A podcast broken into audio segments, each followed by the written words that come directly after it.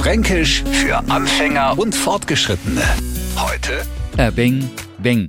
Steht der Franke an einer Würstlersbuden, verlangt einen Senf, kriegt einen Klacks. Schon sagt er, naja, das ist jetzt aber weng, weng.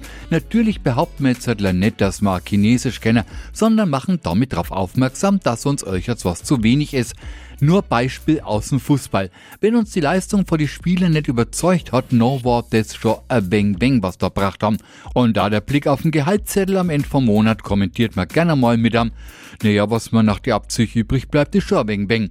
Der Rat für alle Neufranken versuchen sie erst gar nicht, der Bang Bang passend zu platzieren. Ein Bang ist einfach ein wenig, ein Bang Bang ein bisschen wenig. Kompliziert? Na, fränkisch. Fränkisch für Anfänger und Fortgeschrittene. Morgen früh eine neue Ausgabe. Und alle Folgen als Podcast auf radiof.de.